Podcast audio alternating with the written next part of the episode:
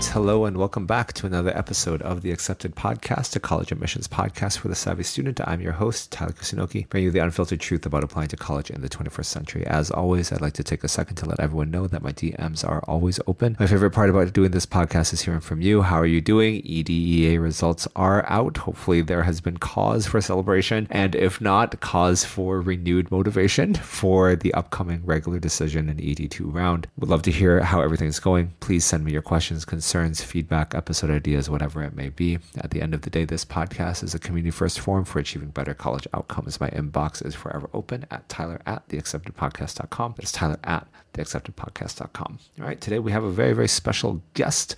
We will be introducing Maggie. Maggie has spoken on this podcast before, but she is a UK expert. She knows a ton about the UK education system and about what it takes to get in as education options become increasingly competitive and expensive in the United States, I think it is always worth taking some time to consider what else is out there, how beneficial they may be, and whether or not these school opportunities and these educational environments are a better fit for you potentially than what seems to be the only option.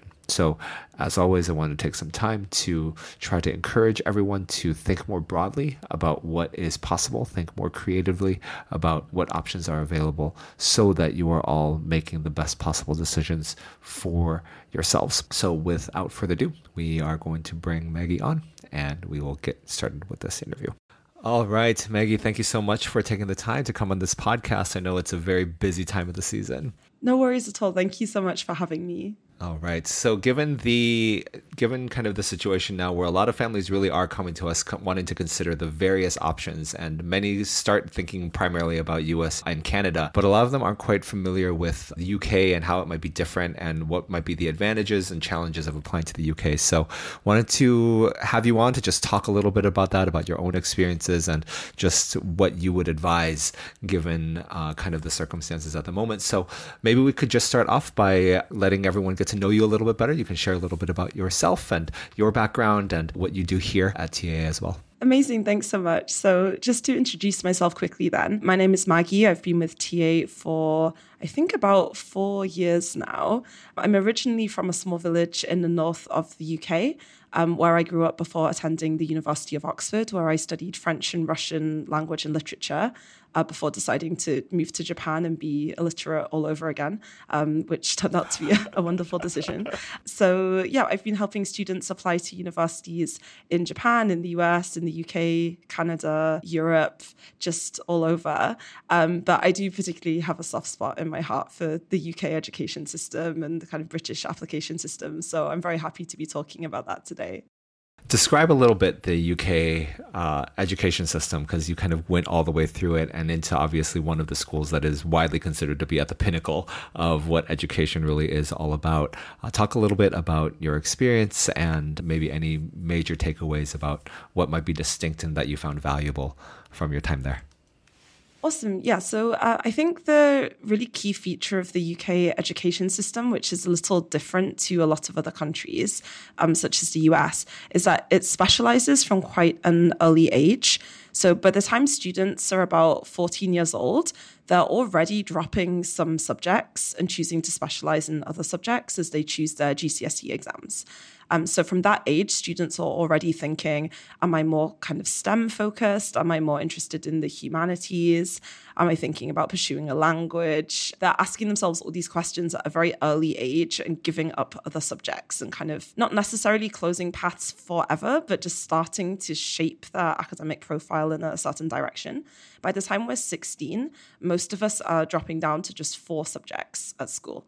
So I have not studied math from the age of 16. Nothing at high school, nothing at university, absolutely zero, just for a a little snapshot of how intense that choice is. So for me, that was wonderful because I was a very bad math student. Um, but for some students, it might not be what they would aim for. But in the UK, we are really narrowing down to that focus at that age. By the time we're headed to university, usually our university admissions decisions are based on the results of just three exams so we start with four at the age of 16, and by 17, we've already dropped down to three.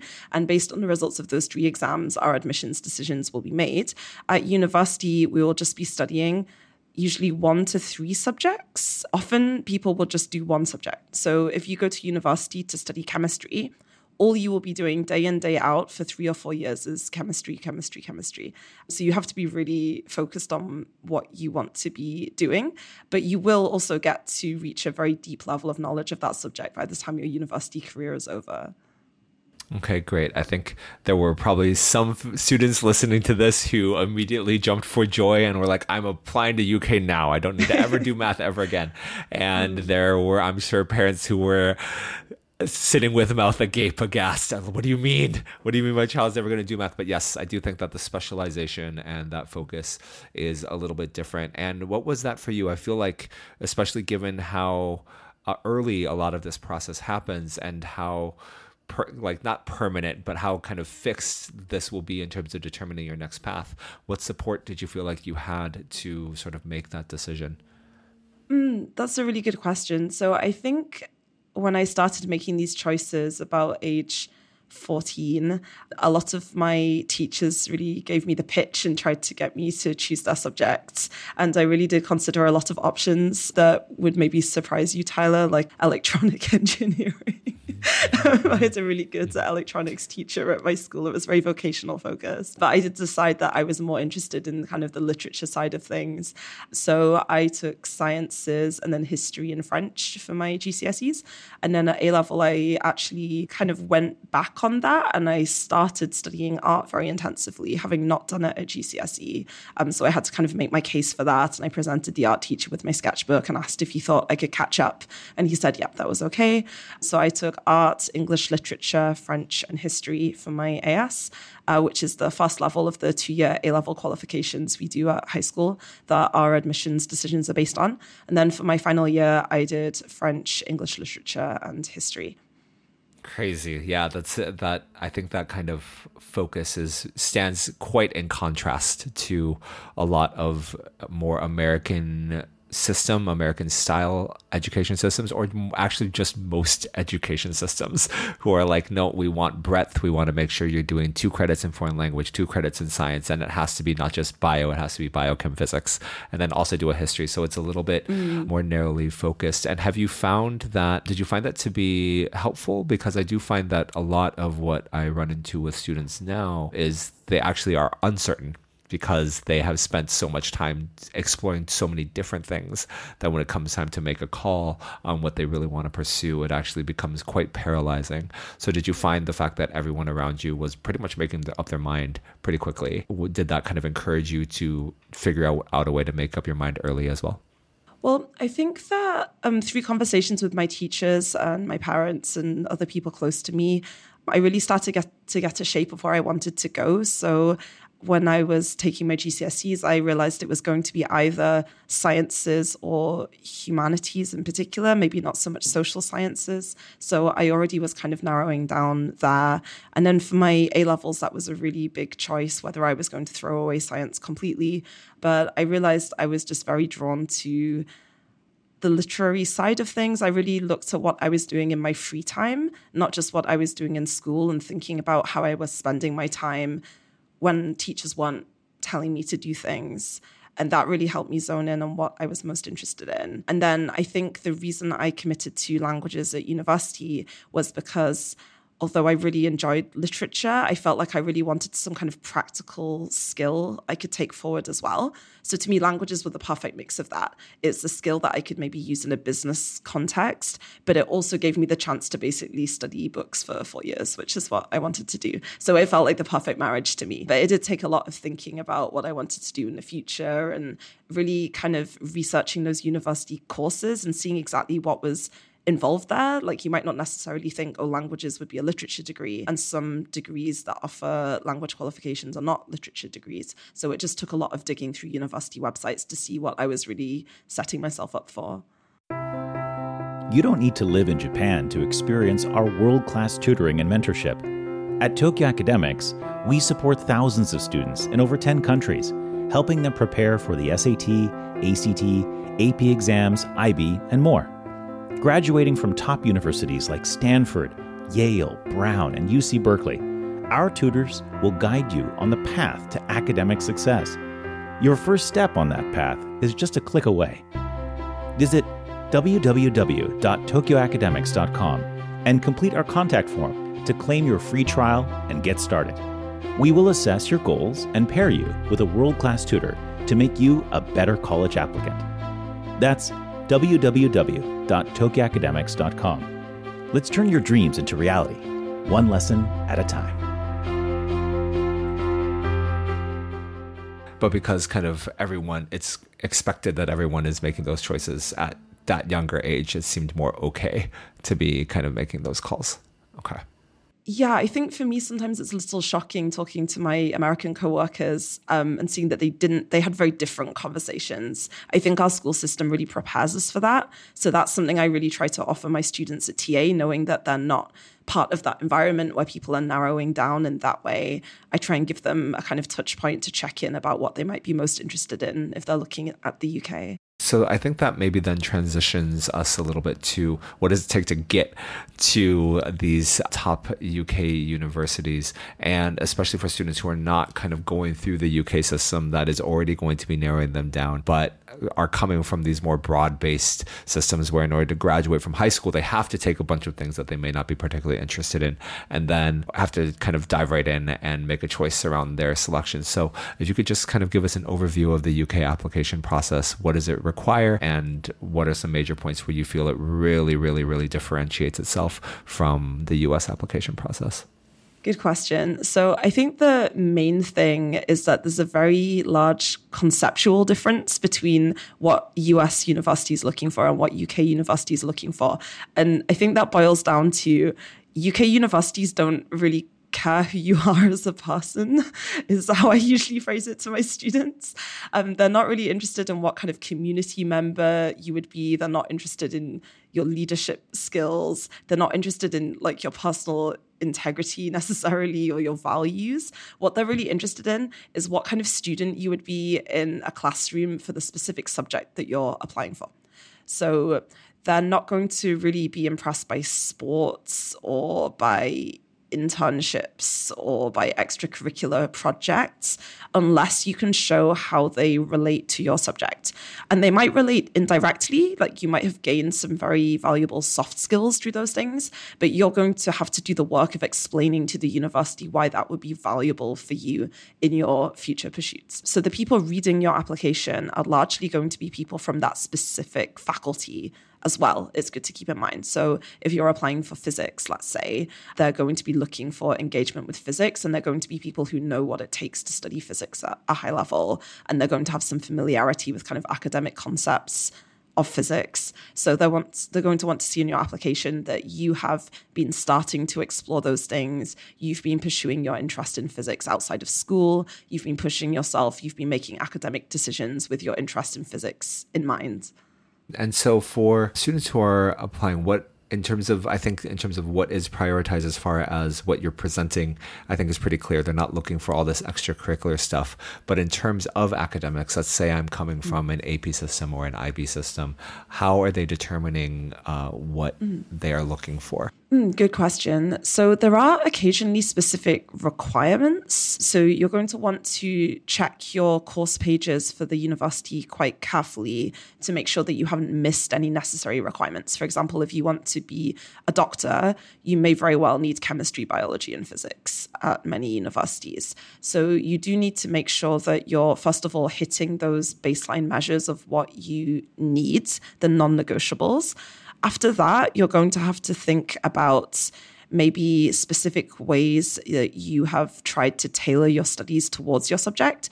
So, for example, in my case, I was applying for a very essay heavy subject at university. So, even though English literature and history don't necessarily relate to studying French or Russian, they do back up my interest in kind of culture and my ability to think critically and my ability to write an essay. So if you're trying to apply for an essay based subject and then you're only studying STEM subjects, they might have some questions about your interest and your ability. Um, so just thinking about how you can show those core skills and thinking about how you can show your interest. Like, was there a, a chance for you to do an independent project in your high school? If so, what did you do it on? Because if it's something completely different to what you want to study, that might also throw up some questions about your interest. Yeah, I've heard just, and even just from some of the students that I work with, you know, that if they're in an AP system, for example, they basically just need to submit be able to have four or five AP scores that they need to submit. And they they of course need to meet the qualifications mm-hmm. as you mentioned, but beyond that they are baseline then qualified to be uh, eligible and that this stuff is very clear. I think that the main challenge and the reason to some degree why this podcast exists is because the US is such a black box in terms of how to get in. But it mm. seems like the UK is a little bit more upfront about what they're looking for. Would you say that that is true? Yeah, I'd say the whole application is quite streamlined. If you actually go to the UCAS application, which is what the centralized application is called, you just fill out one application, you send it off to five different courses, which is what we call these programs of study in the UK.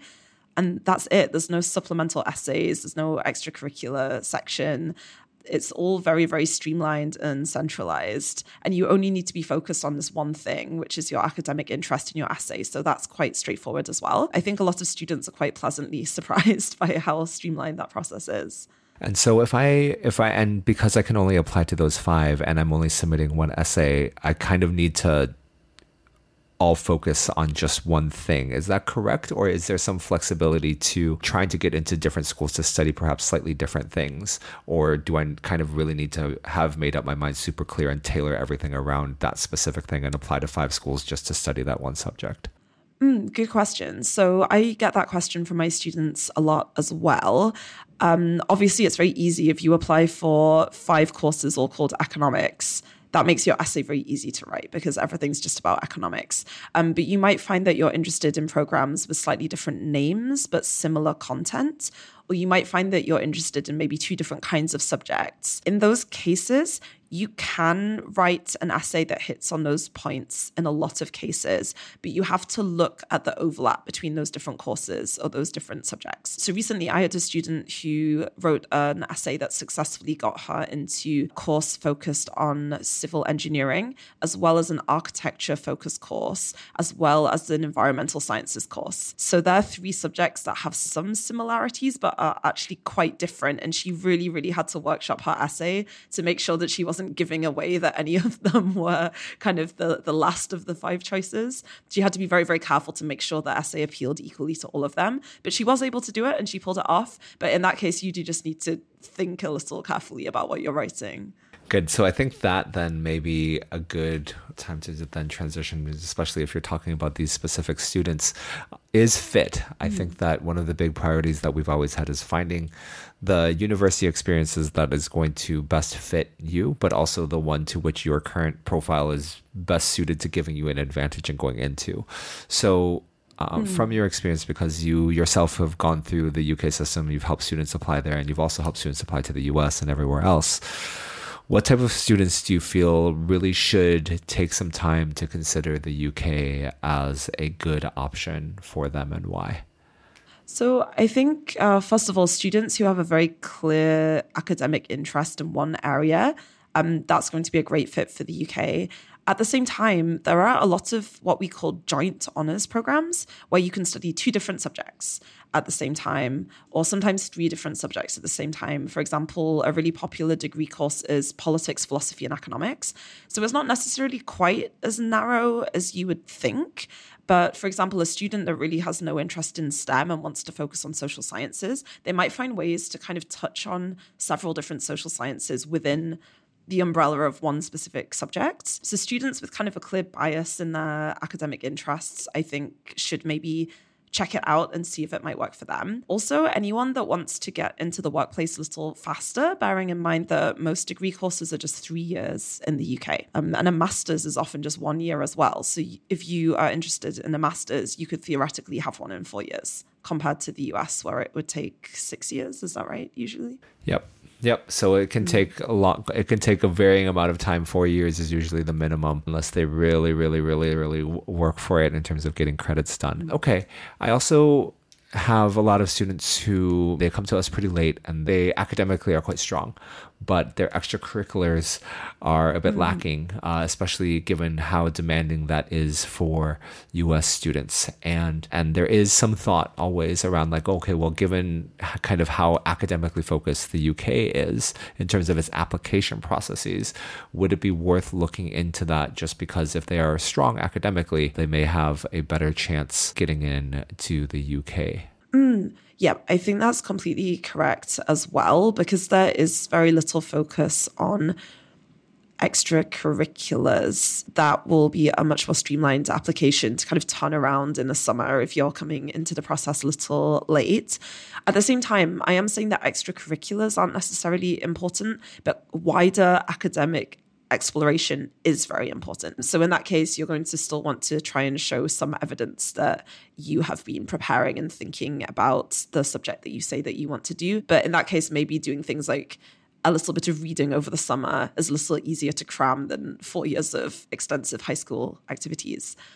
And I guess for the other kind of area that I was I wanted to see is because in the US a lot of the pursuit of higher education is built around rankings. Ivy League and liberal arts school and top 10 mm. and top mm. 20 and all these different fields what resources would you recommend for students who want to are interested who want to start looking up schools but have no idea how to evaluate beyond obviously i've heard of oxford i've heard of cambridge i've heard of king's right? But how would you encourage students to maybe start thinking about it and strategizing around their five slots? Because unlike the us where you can apply to as many as you want uk you only have got five. So what's some basic uh, maybe some essential advice you would give there? Mm.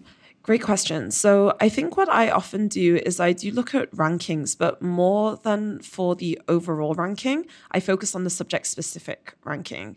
Um, in the UK, different universities are strong in different areas, and that is recognized by employers as well in the UK. So, you might find that there's a university that's a lot lower than you expect that actually has a really incredible program in, let's say, biology, and that actually might be a better fit than, you know, trying to go to Cambridge, but maybe it's not quite the right atmosphere for you. So that's one way to start looking at kind of the overall impression people have the, of the different universities. I would also say a lot of students come to me really focused on London because they obviously it appeals as a city. It's a very popular student city. It's very diverse, very fun, very interesting. I would like students to remember that even very small universities or universities in slightly out of the way places, the UK has a really strong focus on student experience. And I think that the overall academic standard of most of our universities is quite high. So I would really encourage them to be broad with the search. I would also say uh, looking at Scotland is a really good option if you're not quite ready to commit to just one subject. Scotland tends to offer four year degrees with a little bit more flexibility in your first two years to explore different subjects. So that would be another kind of point of entry for your research if you think that might be you.